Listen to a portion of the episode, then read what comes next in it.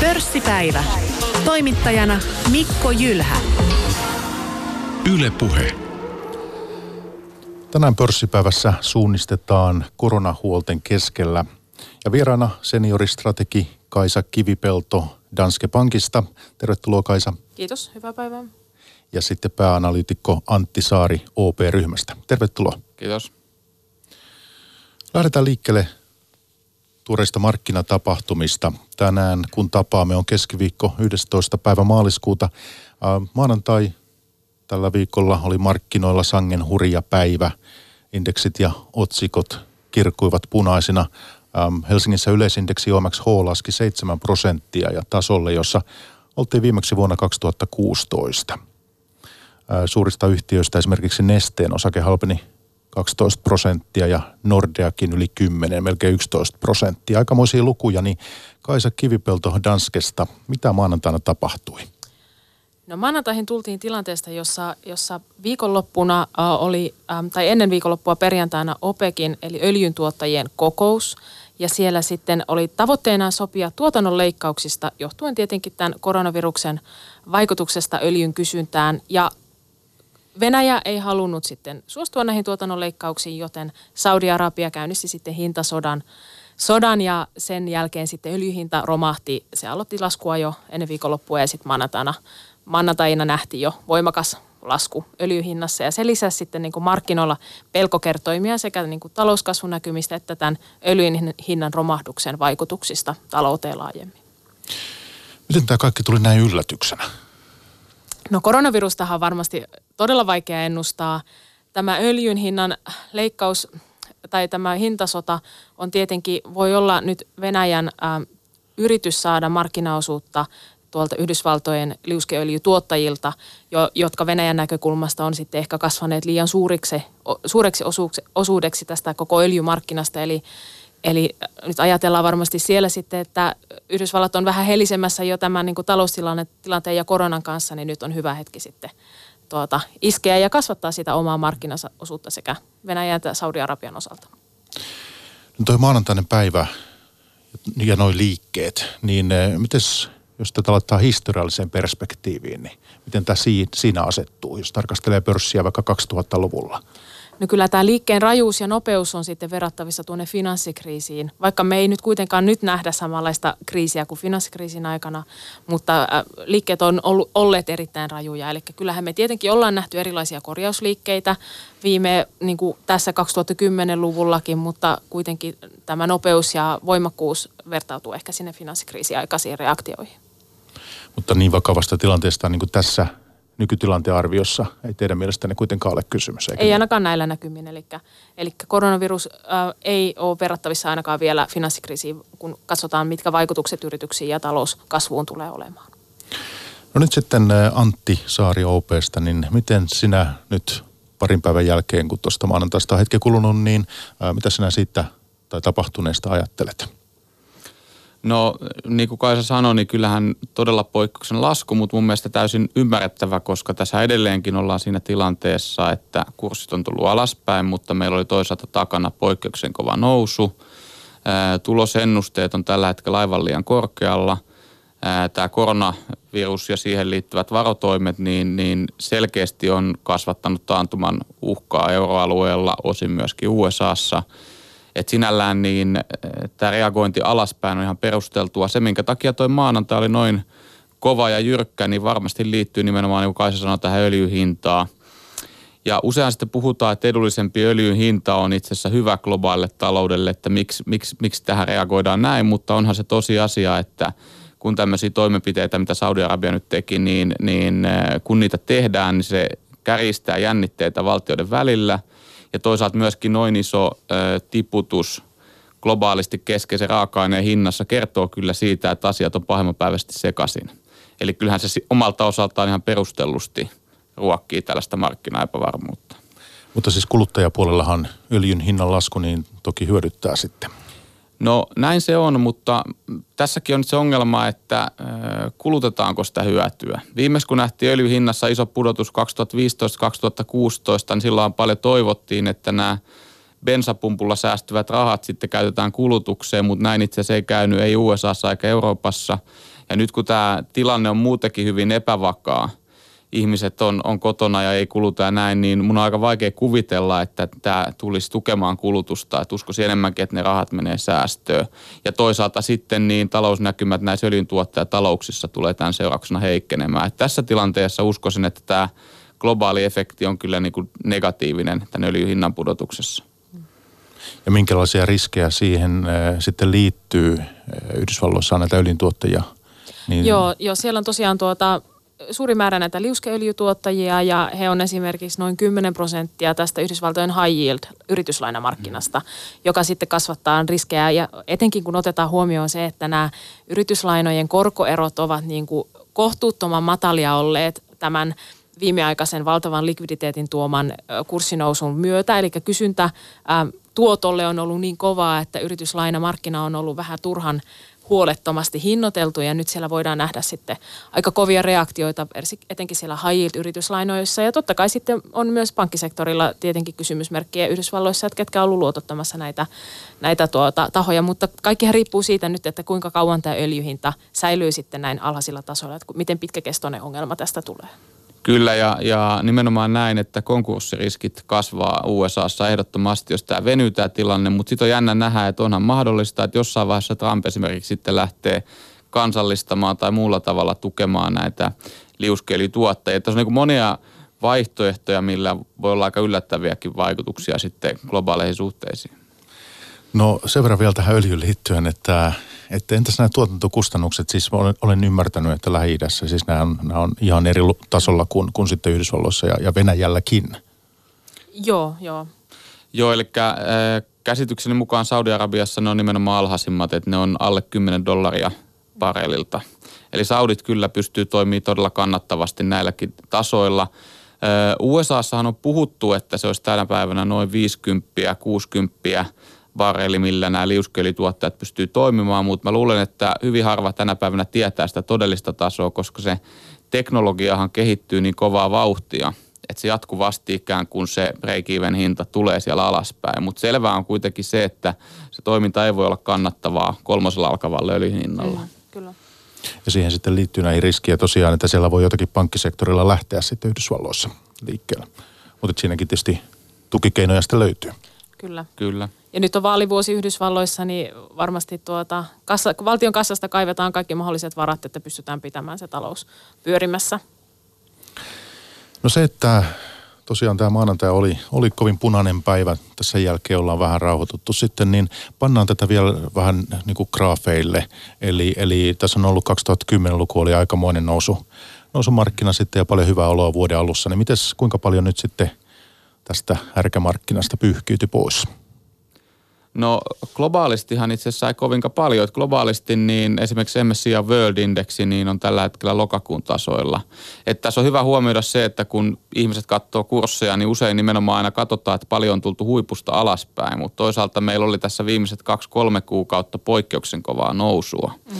Et sinällään niin USA-markkinat, jotka globaalisti on yleensä veturin asemassa, niin ei, ei mun mielestä ole millään tavalla edulliset edelleenkään. Euroopassa meillä alkaa ihan toisella tavalla olemaan jo, jo tuota niin, edullisesti hinnoiteltuja yhtiöitä ja, ja toisaalta myöskin niin kurssit on jo vajonnut selvästi syvemmälle. Mutta yleensä vaan on niin, että USA on se, joka johdattaa, eli jos siellä tullaan alaspäin, niin kyllä me silloin tullaan täälläkin edelleen alaspäin. Joo, ja jos miettii, että mikä sen sitten sen kurssinousun äh, sai aikaan silloin loppuvuodesta, niin sehän oli pääasiallisesti odotukset tästä vuodesta. Mm. Eli silloin niin otettiin jo sisään niitä tämän vuoden odotettua tuloskasvua ja odotettua poliittisen niin rintaman rauhoittumista, kun kauppasopimus näytti todennäköisemmältä ja viimein sitten tuli tietokin, että ensimmäisen vaiheen kauppasopimus solmitaan ja ajateltiin, että tänä vuonna se sitten niin kuin voidaan sitten tuota, niittää kaikki ne, kaikki ne tuota, hedelmät, mitä vi, tuota, viime vuonna on kylvetty, mutta sitä sitten ei, ei niin kuin nähdäkään ja se tietenkin sitten heijastuu kurssi, kurssi tuota tasoissa. Just näin, ja tuossa on nimenomaan mun se selkeä ero, että kun paljon verrataan tuon finanssikriisiä, että on lähes yhtä kovia laskupäiviä nähty, niin silloinhan todellisuudessa pelättiin sitä, että tämä koko järjestelmä on tullut tiensä päähän, mm. mutta nythän tässä on hyvin erilaiset tunnelmat. Eihän nyt kukaan tämmöistä on huolissaan. Enemmänkin on nyt nimenomaan just kyse, niin kuin Kaisa mainitsi, että odotukset oli liian kovat. Nyt tiedetään se, että tässä tulee heikko vuosi. Nyt, nyt vaan sitten osakkeiden arvostukset pitää vetää sellaiselle tasolle, että ne vastaa tätä todellisuutta. Ei tässä ole niin kuin mun mielestä mistään muusta sinällään kyse. Mm. Onko tässä koko vuoden kasvu nyt jo pyyhitty pöydältä? Öö, tuloskasvu vai, vai niin, mikä? nimenomaan. Niin talouskasvu. Talouskasvu. Öö, no talouskasvua, niin, niin sanotaan, että Euroopassa niin, niin niin kuin todettu alussa, niin hyvin mahdollisesti että ollaan taantumassa, mutta mitä yritysten tuloksiin tulee, niin kyllä mä uskoisin, että tulokset jää viime vuoden alapuolelle. Että tämä alkuvuosi menee niin pahapäiväisesti sekaisin, että tota, on, on vaikea saavuttaa minkäänlaista tuloskasvua. Ja kuitenkin vielä tässä pari kuukautta sitten odotettiin, että tulokset kasvaa hyvin selvästi. Joo, ja nyt odotetaan tietenkin tätä tulo, lähestyvää tuloskautta, mistä toivottavasti sitten pystytään niin kuin ennakoimaan sitä, sitä loppuvuoden kehitystä, koska nythän me eletään tällaisessa niin kuin, ä, tietotyhjiössä sen osalta, että me ei ole vielä nähty niitä talouslukuja, miten tämä koronavirus alkaa vaikuttamaan, ja me ei ole myöskään nähty vielä niitä tuloslukuja, eikä niin kuin kauheasti ole tulosvaroituksia kuitenkaan tullut niin kuin laajassa mittakaavassa, että ne on vasta edessäpäin. Mutta että esimerkiksi tänään kun tavataan siis, niin äh, Viking Line – mm. huomasin, antoi tulosvaroituksen tuossa ennen äh, tätä, tätä ohjelmaa, kun kävi asioita läpi, niin vielä otsikoita, niin huomasin tulosvaroitus heiltä. Ja tota, Englannin keskuspankki laskee ohjauskorkoa, eikö näin? Sekin tämän päivän uutisia. Puolassa laitetaan koului kiinni, museoita, elokuvateattereita. Ää, Pekingin kaupungin viranomaisten mukaan kaikki ulkomailta Pekingiin saapuvat matkustajat joutuvat karanteeniin 14 päiväksi. Mm myös tosiaan Kiovassa kouluja kiinni, että ää, tässä nyt muutama, muutama tämmöinen otsikkotason poiminta päiväuutisista. Kyllähän tässä maisemassa on hyvin vaikea nyt saada varmasti otetta niin kuin teidänkin ammattilaisena siitä, että, että mihin, mihin ne tulokset on menossa. Miten niitä Antti, sä oot pääanalytikko OP-ryhmässä, niin miten sä pystyt tässä operoimaan näin, näin, näin niin kuin vaikeassa kentässä, varsinkin Euroopassa? No kyllähän, se, kyllähän me on niin lähdetty tarkastelemaan sitä nimenomaan siltä kantilta, että mitkä olisi sellaisia yhtiöihin, mihin ne vaikutukset olisi vähäisiä tai olemattomia. Ja, ja ne on niin kuin lähinnä niitä, mitä tällä hetkellä sijoittajille suositellaan, koska muuten tosiaan niin on hyvin vaikea tällä hetkellä sanoa niin kuin näistä yhtiöistä, joihin vaikutuksia on, että onko ne edullisesti hinnoiteltuja vai ei, koska tällaista ei ole mitään vertailukohtaa. Mm. Ja tämä on silleen vielä kummallinen shokki, että normaalisti jos tulee taantuma tai vaikka finanssikriisi, niin yleensä pystyy aika hyvin silloin toimialoittain sanoa, että me tiedetään, että metalliteollisuus, isot vaikutukset, konepäät, isot vaikutukset, mutta me samaan aikaan esimerkiksi tiedettiin, että terveydenhuoltoyhtiöihin ei ole melkein mitään vaikutusta. Mutta nyt sitten taas enemmän kuin itse asiassa toimiala, niin vaikuttaa tämä maantieteellinen asemoituminen. Et esimerkiksi se, että jos on tuotantolaitos tai tavarantoimittaja väärässä maassa, niin se voi sotkea hyvinkin vakaalla yhtiöllä kuviot totaalisesti ja näitä on niin kuin vaikea saada selville. Mm. Ja mun mielestä hyvin niin kuin tätä esimerkkiä kuvastaa näiden isojen amerikkalaisten yhtiöidenkin tulosvaroitukset, että heti yksi ensimmäisimpiä tulosvaroittajia oli Coca-Cola. Mm. Ja yleensä niin kuin kaikissa olosuhteissahan he on niin kuin todella vakaa toimia, mutta mm. nyt sitten kun kiinalaiset on kotona piilossa eikä käy elokuvissa eikä äh, pikaruokaloissa, niin kyllähän se näkyy sitten heidänkin myynnissä. Että se on niin kuin todella, todella epäsymmetrinen ja todella yllättävä tavallaan tämä shokki, miten se vaikuttaa. Kyllä. Ja sitten Kaisa, kun sinä rakennat teillä, olet rakentamassa näitä strategioita sitten, mm. olet senioristrategi Danskella, niin, niin miten sä yrität suunnistaa tässä?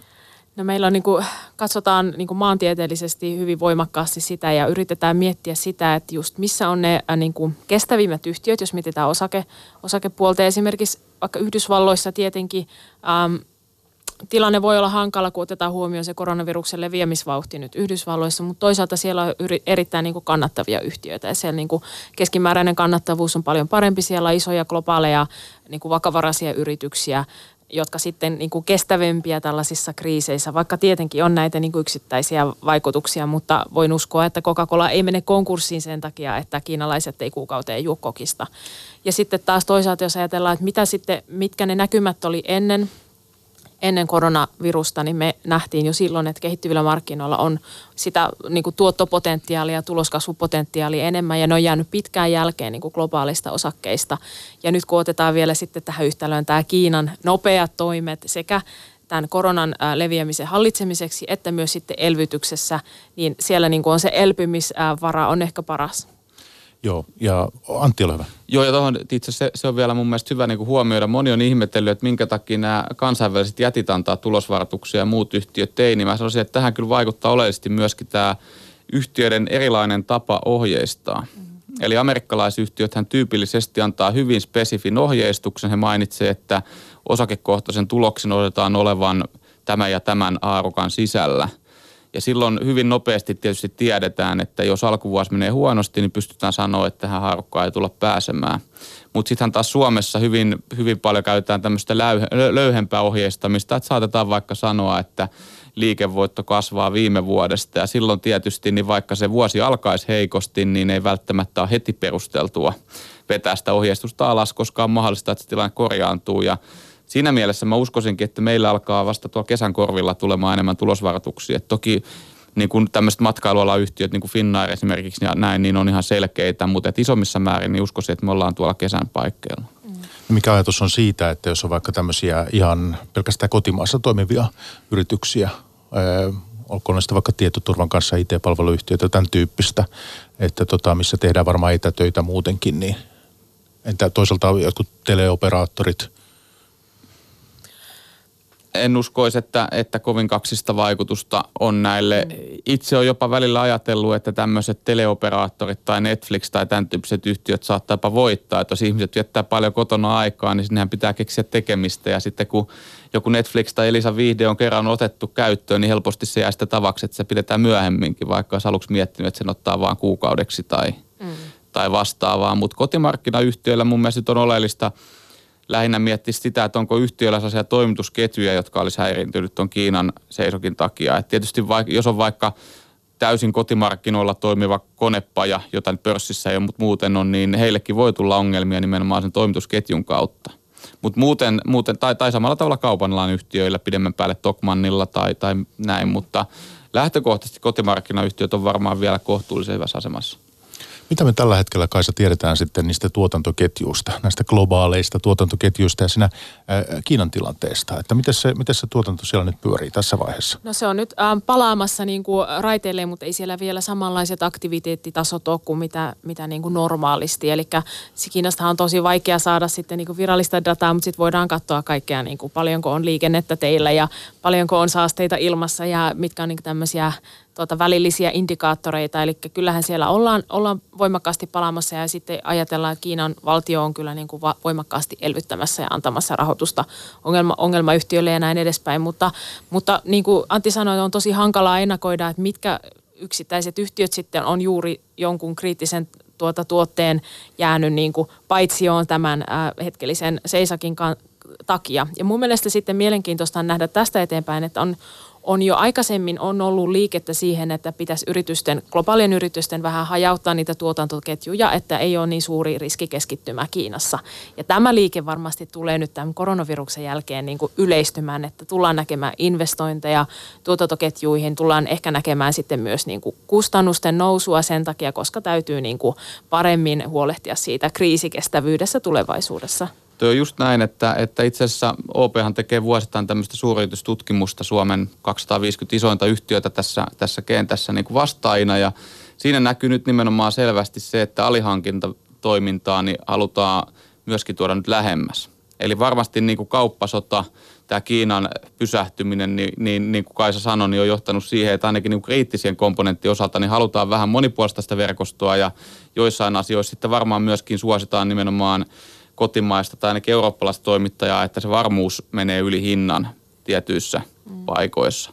Mutta se tuohon Kiinaan voisi vielä lisätä, että tosiaan se tehdasaktiviteettihan alkaa kovaa tahtia palaamaan. Itse ainakin nähnyt, että 89 prosenttia ollaan jo normaalitasosta, mutta isompi kysymys on sitten mun mielestä se, että milloin se kuluttaja kysyntä normalisoituu. Ja se on aika mielenkiintoista just, että esimerkiksi tämä navigaatioyhtiö TomTom, joka pitää sellaista nettisivua, josta voi seurata Kiinan – tai Pekingin liikenteen määrää ihan niin kuin reaaliajassa, niin siinä näkyy hyvin se, että arkipäivinä siellä on aamulla se iso, iso tungos ja, ja illan suussa iso tungos, eli käydään, käydään töissä, mutta lauantai ja sunnuntai kukaan ei kuin mihinkään. Eli se kuvastaa hyvin sen, että ei siellä turhan takia lähetä mihinkään. Se mm. tarkoittaa sitä, että kulutuskaan ei voi olla kovin kaksista. Ja se, että milloin tämä niin lähtee normalisoitumaan, niin se on iso kysymys. Kyllä.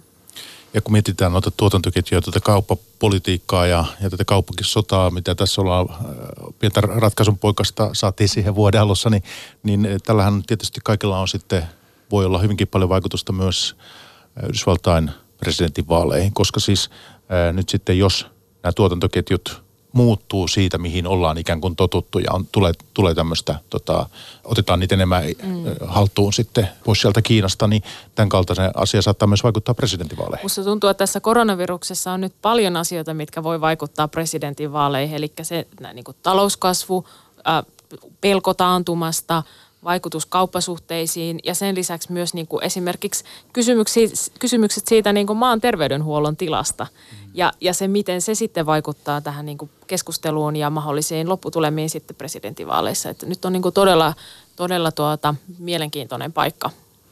Yhdysvalloissahan on hiottu näitä toimia nyt sitten tätä virusta vastaan. Niin mitäs Kaisa tuoreimmat tiedot siitä?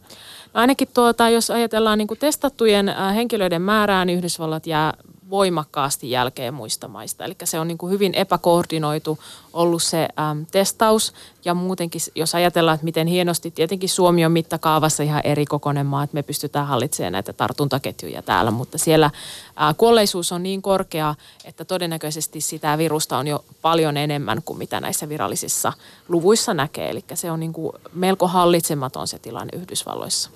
No mitä markkinat nyt tässä odottaa? Minkälaisia toimia Yhdysvalloilta? No tietenkin sen lisäksi, että se terveydenhuoltojärjestelmä niin lähtisi toimimaan tehokkaammin, niin myös nämä elvytystoimet sitten tuleva, tuleva se, että niistähän Trump jo puhunut tällä viikolla ja se markkina maanantaina ja tiistaina sitten vähän niin kuin sen, sen takia niin kuin jo oli positiivisempi, että luvataan paketteja ja, ja sieltä niin kuin on, on pakko tulla niin kuin lisää sekä apua sitten niin kuin ihan ihmisille, että pystytään, ihmiset pystyisivät olemaan sairastamassa kotona eikä levittämässä sitä sairautta, koska sitten kuitenkin aika paljon ihmisiä siellä, joilla ei ole, ole niin kuin maksullista sairaslomaa eikä mahdollisuutta jäädä tai ei ole vakuutusta, niin äh, sen lisäksi, sen paketin lisäksi sitten myös yrityksille niin kuin tukea odotetaan ihan varmasti, eli kaikenlaiselle matkailu, turismi, ravintola-ala ja näin edespäin. Ja tuossa tiistaina, kun seurasin markkinoita, niin siellähän tämä yhdysvaltalainen indeksi SP, S&P 500 nousi tuommoinen reilu 4 prosenttia ja Nasdaq 100 myös samoja lukemia hieman alle 5 tai oliko noin 5 prosenttia, kutakuinkin mittakaavaan se. Ja ymmärtääkseni tämmöisiäkin nousuihin vaikuttaa tosi paljon, että nämä odotukset just niistä toimista, että – Joo, kyllä niin kuin markkina on todella, äh, koska ei ole nyt mitään ankkureita, mihin tarttua, niin kuin niitä varsinaisia talouden ja tuloskehityksen indikaattoreita, niin sitten äh, pelataan tällaista niin kuin spekulaatiopeliä sillä, että miten tämä, ne vaikuttaa ne koronatartunnat ja niiden kasvu ja, ja sitten myös vaikuttaa mahdolliset elvytystoimet, oli se sitten keskuspankkeja tai sitten valtioiden budjetista tehtävää elvytystä. Mm. No kyllä, kyllä se nimenomaan näin on, että se mitä nyt seurataan niin on se, että paljonko se virus leviää, että saataisiko se jollain tavalla – rajattua edes jonnekin, koska nythän esimerkiksi Euroopassa, niin, niin Saksassa ja Ranskassa aletaan olla samoissa määrissä kuin oltiin Italiassa puolitoista viikkoa sitten, että se tilannehan voi hyvin nopeasti pahentua. Sama tilanne tietysti USAssa, mutta toinen on just tämä elvytys. Keskuspankkielvytyksen osalta täytyy kyllä todeta, että itse en, en pidä sitä tässä tapauksessa kauhean tehokkaan. Totta kai pitää tehdä jotain toimenpiteitä, millä mm. yrityksiä – tuetaan ja, ja mahdollisesti suoraa rahoitusta suunnata ongelmayrityksiin, mutta se, että koronlaskut, niin eihän ne auta mitään, jos kulutus seisoo sen takia, että tehtaat ei auki tai ihmiset ei uskalla kuluttaa. Et, et tavallaan itsestä ainakin tuntuu, että Fedin iso koronlasku, mikä tehtiin, enemmänkin liatsosta paniikkia, koska mm. siinähän markkinat alkoi miettimään enemmänkin, että, että näin poikkeuksen toimenpide kertoo jostain, tietääkö Fed jotain niin kamalaa, mistä me muut ei vielä tiedetä – et se, millä tämä niin kuin enemmänkin olisi tehokasta, niin olisi tietysti tämä budjetin kautta tehtävä suora taloudellinen elvytys tai, tai sitten mahdollisesti uudet QE-ohjelmat, mutta katsotaan nyt saadaanko mm. kumpaankaan. Ehkä se QE-ohjelmakin kannattaa jättää tiukamman paikan varalle ja toisaalta sitten tämä taloudellista elvytystä taas sitten rajoittaa poliittinen eripura sekä, sekä myöskin valtioiden yleisesti korkeat velkaisuusasteet. Ja mun mielestä mielenkiintoista tuossa niin Fedin äh, tässä hätäkoronlaskussa on se, että hän nyt toimii kuitenkin saman logiikan mukaisesti, mitä viime vuonna, milloin ne teki näitä vakuutuskoronlaskuja. Mm. Eli heidän argumentti on se, että tässä tämmöisessä tilanteessa, kun meillä takana on tämä QE ja tämmöinen valtava elvytys, niin rahapolitiikan pitää olla ennakoivaa, voimakasta ja yllätyksellistä että, että sillä on enää mitään vaikutusta, koska markkinat on turtunut siihen, että, että niin kuin keskuspankit auttaa ja, ja se on niin kuin psykologista ehkä vielä enemmän kuin mitään niin kuin todellista apua sitten niin kuin sille lainanotolle tai velanhoidolle. Mutta sekin on tietysti taas, taas mielenkiintoinen piirre, mikä on niin kuin, mitä koskaan ennen nähty. Siis että markkinassa nyt, että USAssahan korot alkaa kanssa lähentyä nollaa. Että kymmenen vuoden velkkirjakin on jo, onko se tänä aamuna, en muista mitä oli, mutta teillä oli ainakin 0,4-0,5 prosenttia. Me oltiin kahdessa puolessa prosentissa vuodenvaihteessa. Eli kyllähän tämä koko kehittynyt maailma on menossa negatiivisten tai nollakorkojen maailmaa ja, ja korkomarkkinahan hinnoittelee siis todella synkkää talouskuvaa. Mm. Mutta sitten toinen puoli tätä kolikkoa on taas se, että kyllähän keskuspankit vähitellen tällä tavalla pakottaa sijoittajat riskinottoon. Että jos et taas mistään saa – tuottoa edes Amerikan valtionvelkirjalainasta, josta tähän mennessä on saanut sitä tuottoa, niin, niin silloinhan on viimeinen olien korsi on nämä osakkeet, mitä on jäljellä. Mm.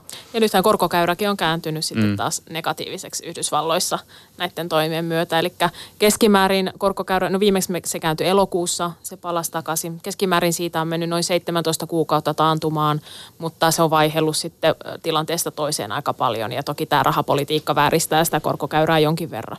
Niin, kuinka luotettavaa se sitten on, jos tulee näitä vääriä, vääriä kolleja. Mm, niinpä. Mutta hei, joo, pörssipäivä on meillä Yle puheessa menossa ja täällä studiossa Kaisa Kivipelto Danske Bankilta, senioristrategi ja sitten pääanalyytikko Antti Saari OP-ryhmästä. Ja jatketaan tässä tota, tämän ajankohtaisen markkinatilanteen perkaamista ja, ja miten suunnistaa tässä ja pohditaan myös sitä, miten piensijoittaja tässä nyt kannattaisi olla liikkeellä ja mi, mi, mihin kiinnittää huomiota, mutta se vielä, että nythän EKPllä on sitten kokous tässä tällä viikolla ja ymmärtääkseni aika laajoja toimia sieltä kuitenkin odotetaan. Kyllä se näin on, että me ainakin odotetaan, että tehdään talletuskorkoa tämä 10 korkopisteen leikkaus.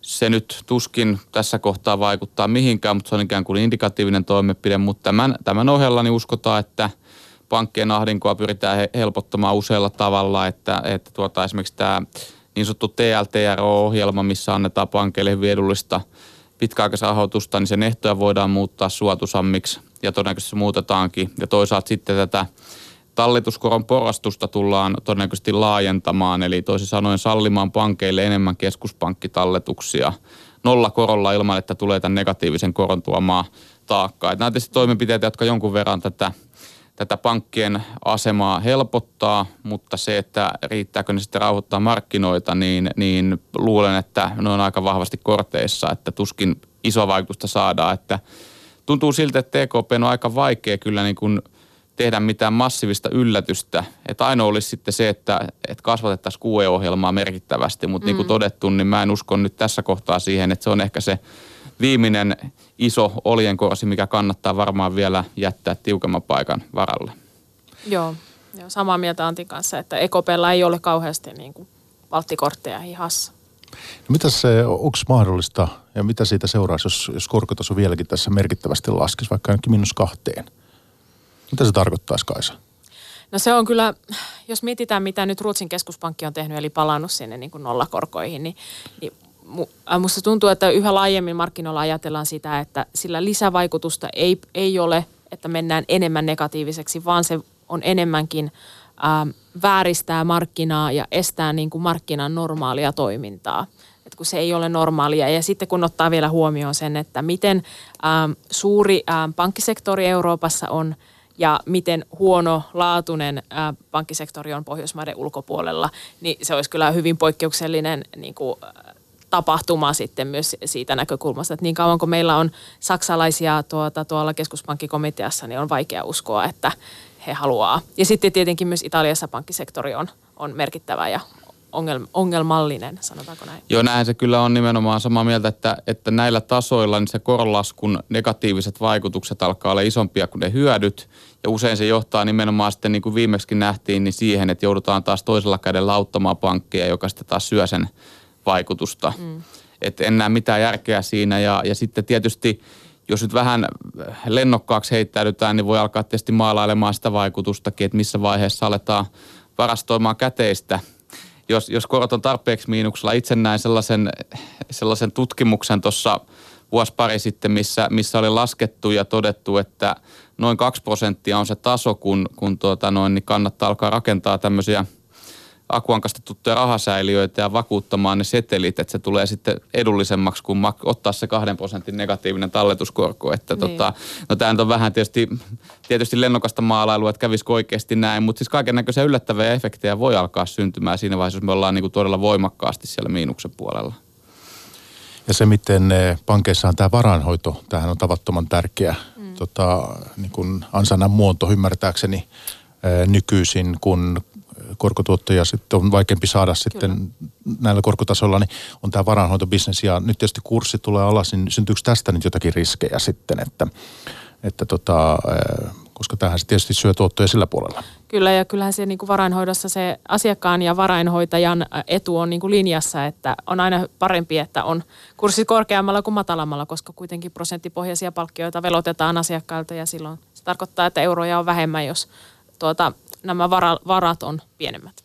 Aiheuttaako tämä uhkakuvia? Voiko tästä syntyä jotakin niin kriisiä lähteä tästä? No mä näkisin, että tuota, ainakin Pohjoismaissa varainhoitajat on pitkälti niin kuin vakavaraisten pankkien niin kuin sylissä ja omistuksessa, eli siinä mielessä bufferit on aika hyvät, hyvät kestää sitten.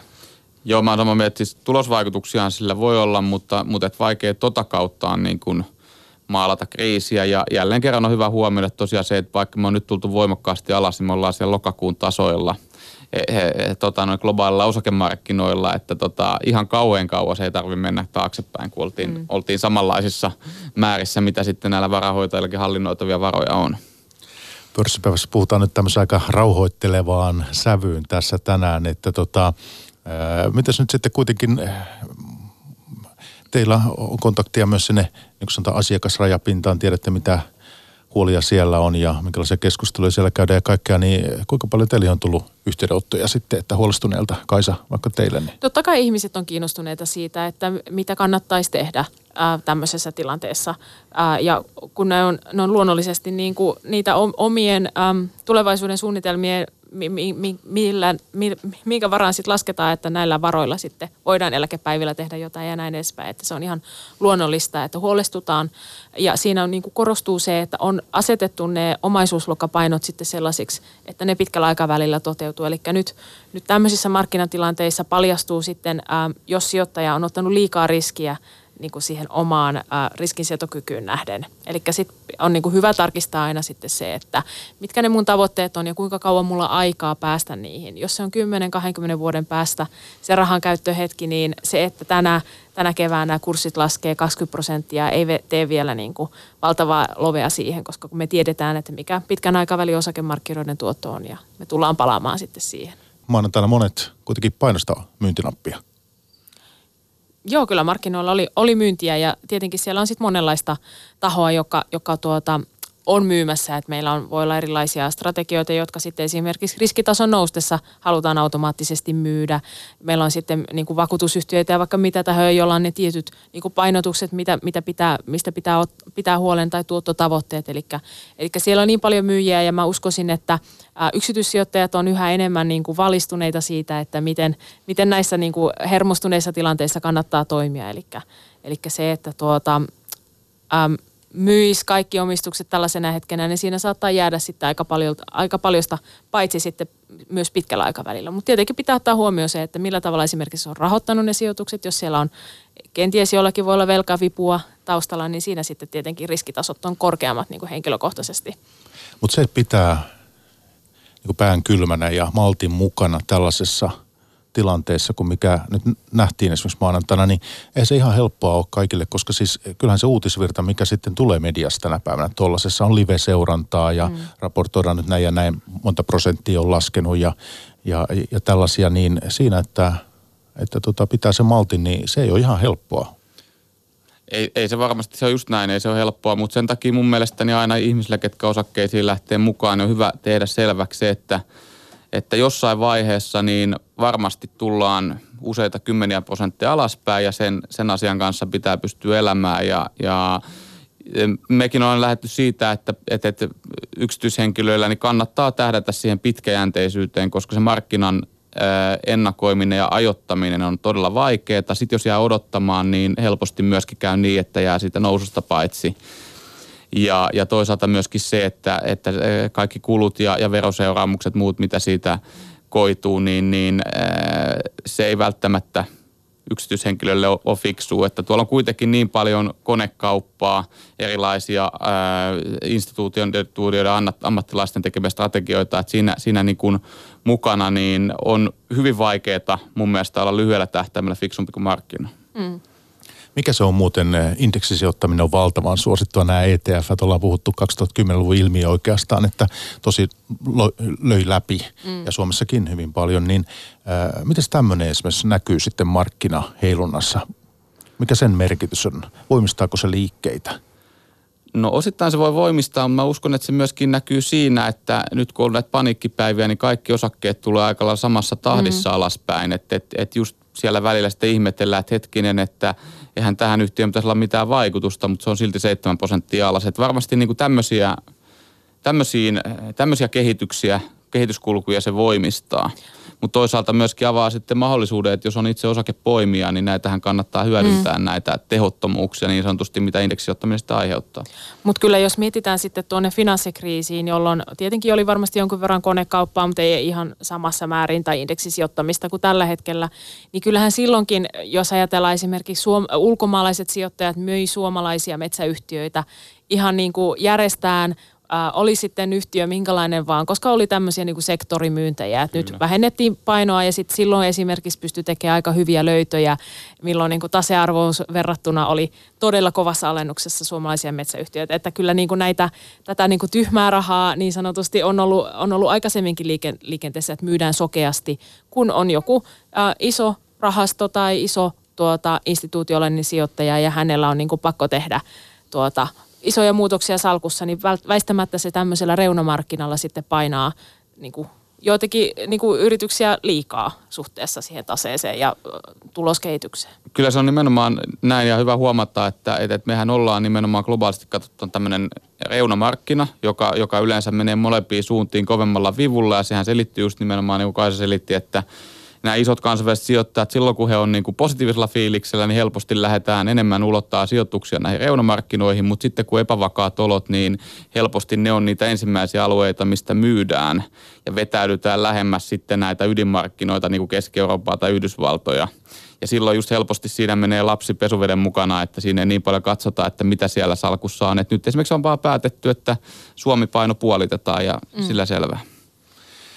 No se, mikä on tässä 2010 kanssa ollut tämmöinen piirre, mikä markkinoilla on ollut huomattavissa ja havaittavissa, ollut tämä, että perinteinen arvosijoittaminen, sehän ei ole tuottanut erityisen hyvin, vaan nimenomaan kasvuyhtiöt. Ne ovat mm. tuottaneet, ajaneet näitä indeksejä ylös ja siellä on ollut tällaisia tällaisia huimia tarinoita, niin eh, mitäs nyt sitten, voidaanko me jotenkin tässä vaiheessa lähteä punnitsemaan arvosijoittamisen tulevaisuutta? Voidaanko nähdä jotakin elementtejä markkinoida, jotka, jotka muuttaisi tota, sen kiinnostavuutta sitten äh, sijoitusstrategiana? Arvosijoittaminen, tällainen klassinen sijoittamisen muoto, äh, esimerkkinä vaikka tämmöinen PB-luvun käyttö, price to book, miten punnitaan sitten osakkeiden arvostustasoja ja tämän tyyppistä, että näettekö te mahdollisuutta, että jos tämmöiset kriisit jossain mielessä voisi voisi tota jatkossa merkitä sitä vaiheet markkinoilla, missä nyt ollaan, että arvosijoittaminen jatkossa tuottaisi paremmin?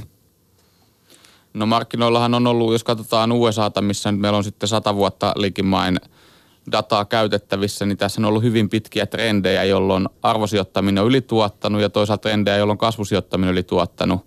Että tota, mun mielestä ei ikinä pidä tehdä sitä johtopäätöstä, että jompikumpi strategia olisi ylivertainen, että jossain kohtaa tämä varmaan taas kääntyy.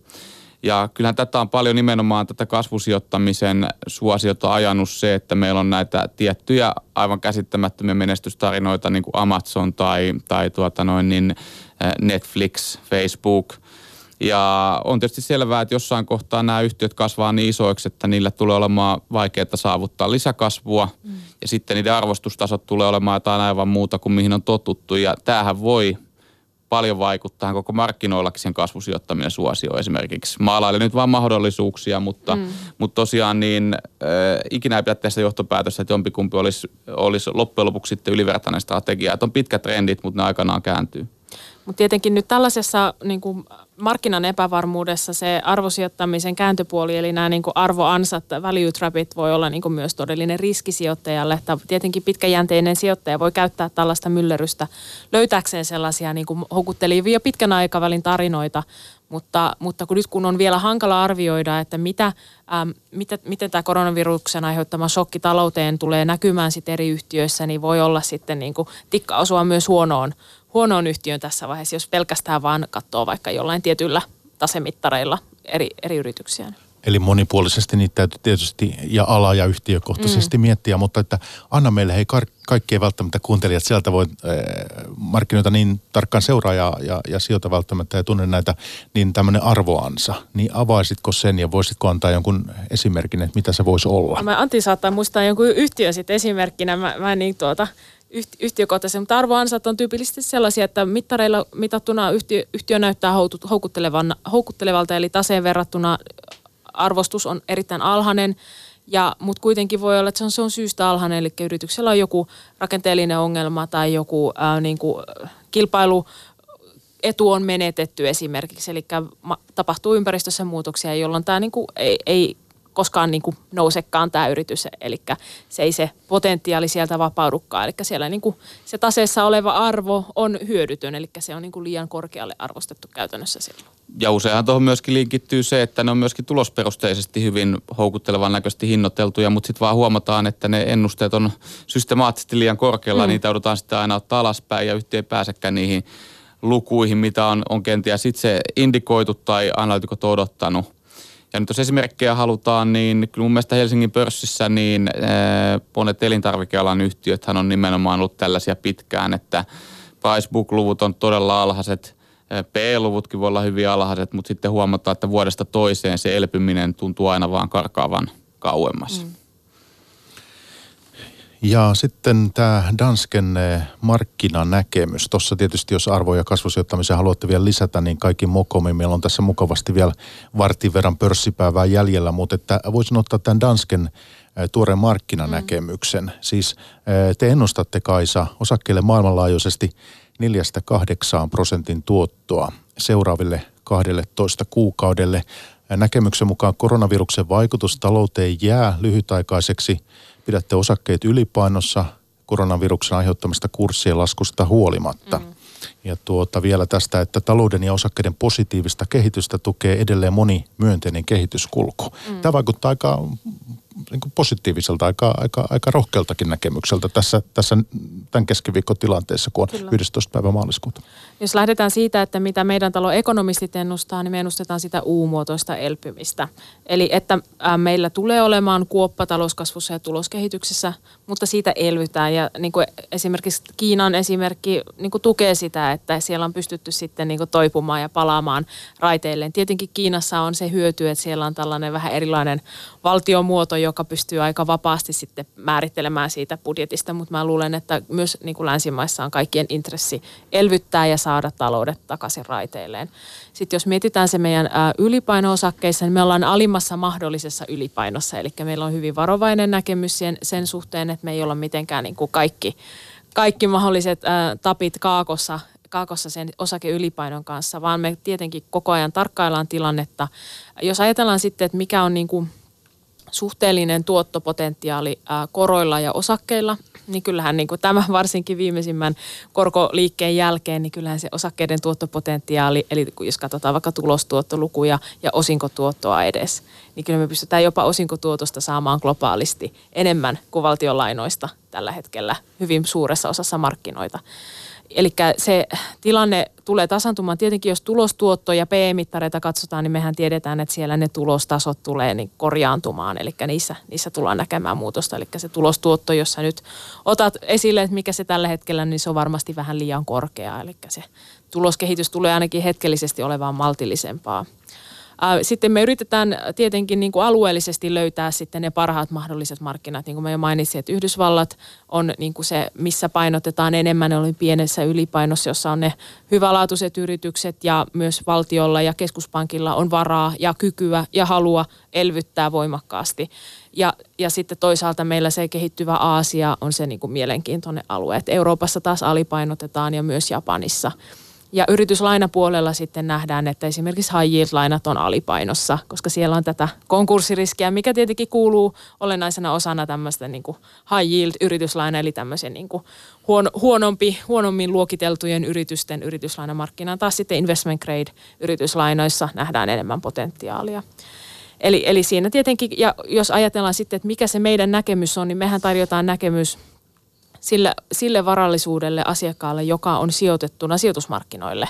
Mutta tietenkin asiakkaan pitää itse huolehtia myös siitä, että on ne oman elämän puskurit kunnossa muuten. Eli me ei oteta sitten niin kuin käteis, käteispositioita siellä meidän näkemyksessä. Eli, eli tällaista, että sen niin kuin asiakkaan pitää ne oman, oman talouden ja sijoitusvarallisuuden suhteen miettiä asia sitten sen suhteen, että pärjää – mainitsit nämä eh, high yieldit tässä, niin miten jos valtionlainojen korot on siellä, siellä nollan tuntumassa jo ja tota, lähenee sitä, niin eh, Yhdysvalloissakin mm. kymmenenvuotinen, eikö se niin ollut? Mm. Jotain puoli, puoli neljä, 0,4 prosenttia oli.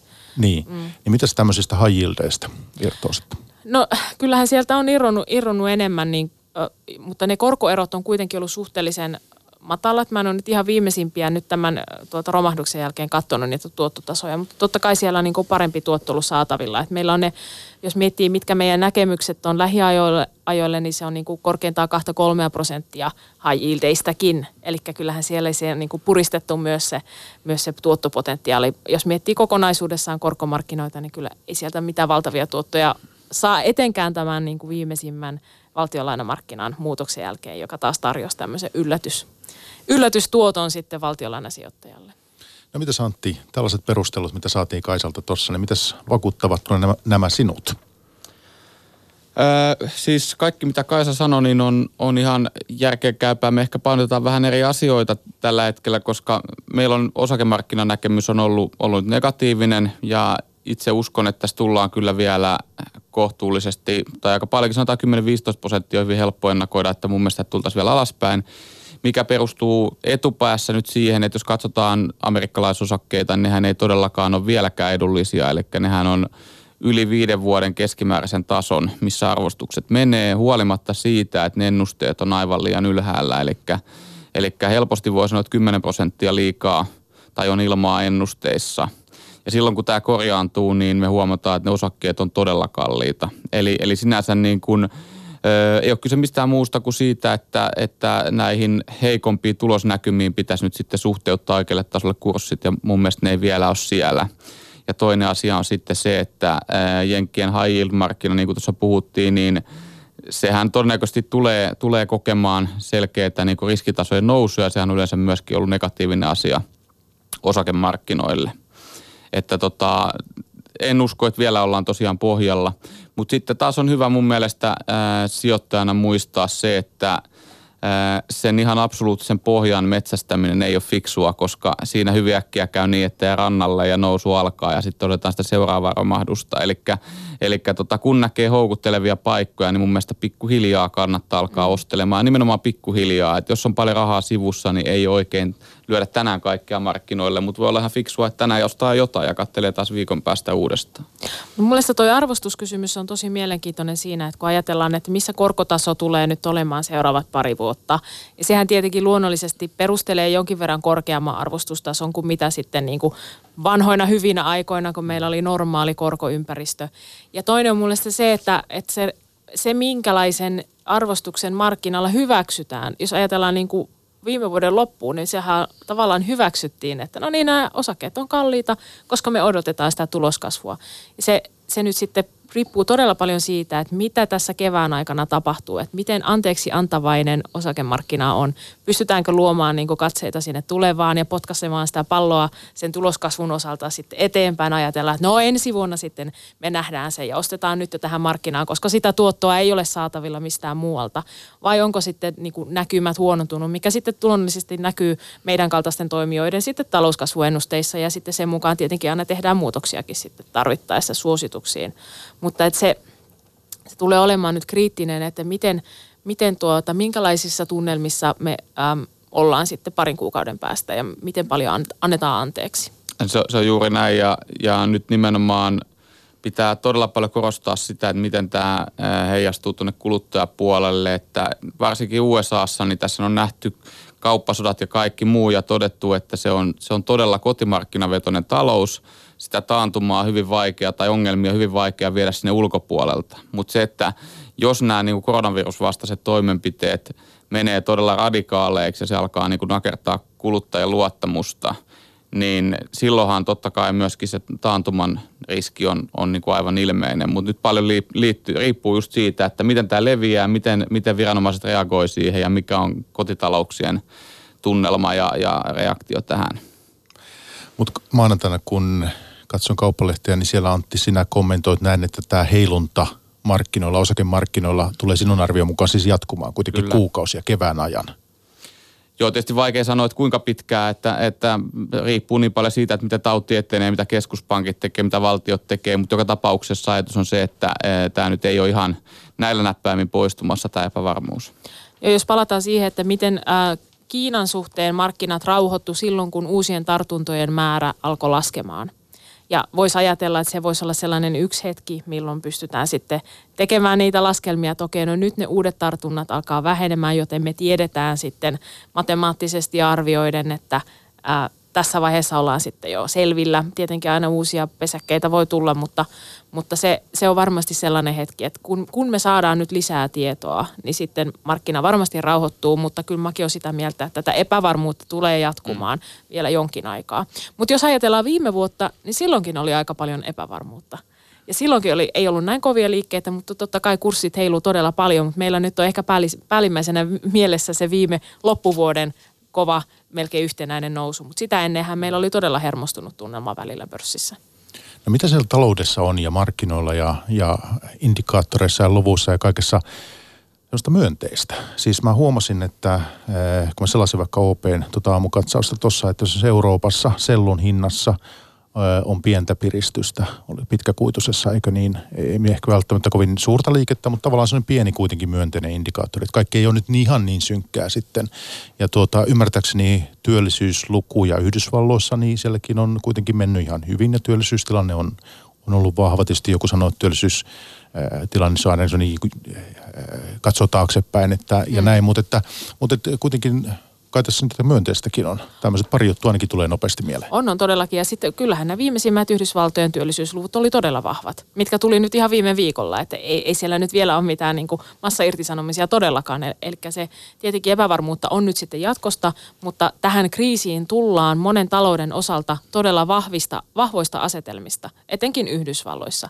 Sulla on tilanne siellä, että siellä on palkkakehitys ollut kohtalaista, siellä on täystyöllisyys, siellä ei ole mitään tällaisia niin kuin merkittäviä niin kuin riskipesäkkeitä, jos katsotaan tällaisia niin kuin luottoriski-indikaattoreita, niin ei ole mitään sellaista niin kuin ennen finanssikriisiä välttämättä nähty. Toki aina puhutaan välillä jostain opintolainoista ja jne, mutta ei mitään laajamittaista.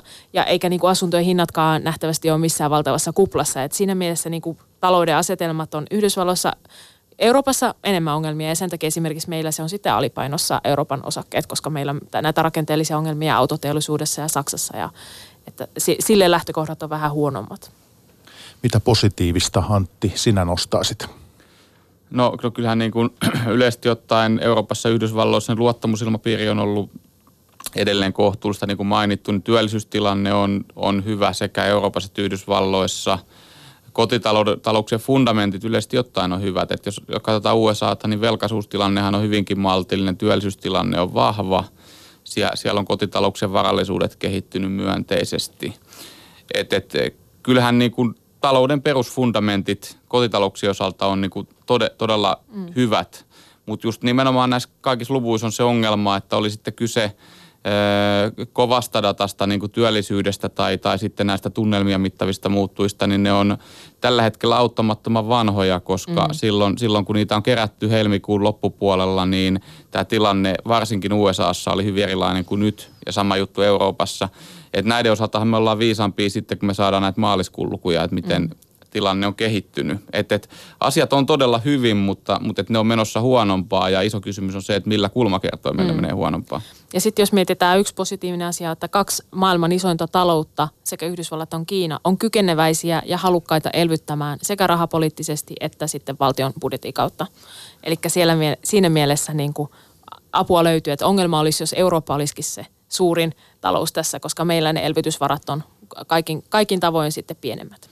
Se on just näin ja, ja siinä mielessä tämä hyvin alhainen elvytyskynnys, missä me on oltu finanskriisin jälkeen, niin osaltaan mun mielestä tekeekin sen, että on hyvin vaikea nähdä, että tämä markkina menisi tämmöiseen perinteiseen laskumarkkinaan. Että me tultaisiin vaikka vuosi puolitoista alaspäin tasaisesti pikkuhiljaa. Et enemmänhän tämä homma menee nyt tähän, että liikkeet alaspäin on todella jyrkkiä ja nopeita, mutta ne myöskin menee nopeasti ohi elvytyksen takia.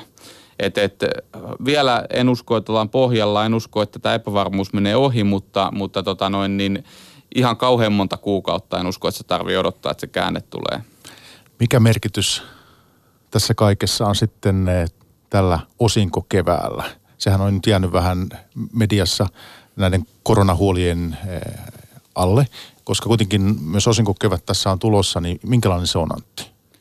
No näillä tasoilla niin osingothan on aika hulppeet monilla yhtiöillä ja, ja mielenkiintoista on se, että jos näitä suomalaisia yhtiöitä katsoo, niin monet on aika edullisen näköisiä, vaikka niissä on helposti 5-6 prosentin osinko kiinni. Mm. Että jos tämä tilanne yhtään niin puhdistuu, niin tässä voi hyvinkin olla, että, että, että osingot saa niin sanotusti ilmaisiksi, eli osakkeet korjaa hyvin nopeasti sille tasolle, missä, missä tota noin, niin oltiin ennen osinkoa. Että jos on niin kuin riskiä sietävä sijoittaja, niin mun mielestä toi on sellainen asia, mitä kannattaa kyllä seurata ja poimia niitä helmiä sieltä, että tämä tämä epävarmuus jatkuu, mutta sitten kun, kun tilanne alkaa jossain kohtaa selkiytymään, niin kyllähän nämäkin yhtiöt silloin niin arvostetaan taas toisella tavalla, mitkä on näitä – hyvin vahvoja osingonmaksajia. Mm. Mikä merkitys sinun strategiassasi Kaisani osingoilla on? No me tietenkin otetaan osinkotuotto yhtenä niin kuin tekijänä huomioon, kun me tehdään näitä tuota, omaisuusluokkapainotuksia, mutta ei se kyllä semmoinen määräävä tekijä ole sitten tietenkään, kun me katsotaan niin kuin maantieteellisiä, maantieteellisiä alueita laajemmin. No hei, pari sanaa tähän loppuun vielä Antti Nordeasta kysyn siis tota, ää, mitäs nyt sitten, sielläkin on Nordeassa tullut kurssialas tämän, tämän epävarmuuden jälkeen, niin mitä sä nykyisin, mikä sun ajatus on Nordeasta tässä tilanteessa? No Nordea on kyllä niin kuin, tietyllä tapaa todella edullinen, koska, koska siellähän on niin kuin saatu hyvin nyt käännettä aikaiseksi. Viime vuosi oli todella karmaseva, mutta että uusi johto on osoittanut, että nämä tärkeimmät tuottorivit on saatu nousuun, säästötoimet etenee. Siellä on 7 prosenttia osinko kiinni ja, ja silti, silti price book liikkuu 0,7 tasolla P9-10, että, että, että kyllähän se nimenomaan on todella alhaalla ja, ja uskoisin, että yksi syy, miksi nämä pohjoismaiset pankit on tullut alaspäin, niin on nimenomaan se, että ne on isoja nimiä Euroopan pankkisektorilla. Et silloin kun Euroopan pankkiindeksi tulee alaspäin, siinä kuitenkin paljon treidataan nimenomaan sitä indeksituotetta, niin kyllä se näkyy muuallakin vaikea tätä on millään niin järjellä selittää näitä liikkeitä, mitä nähdään. Esimerkiksi jos mainitaan norjalainen DNB, niin, niin sehän tuli tuo öljyhinnan mukana 25 prosenttia alas kahdessa päivässä. Ja luottokannasta öljy on 2 prosenttia. Mm. Et, et tota, liikkeet on kovia ja pankit on aika edullisia Pohjoismaissa tällä hetkellä. Hei kiitos. Tuossa viimeksi äänessä Antti Saari OP-ryhmästä ja lisäksi pörssipäivä vierana Kaisa Kivipelto Danskesta. Kiitti. Kiitos. Pörssipäivä. Toimittajana Mikko Jylhä. Yle Puhe.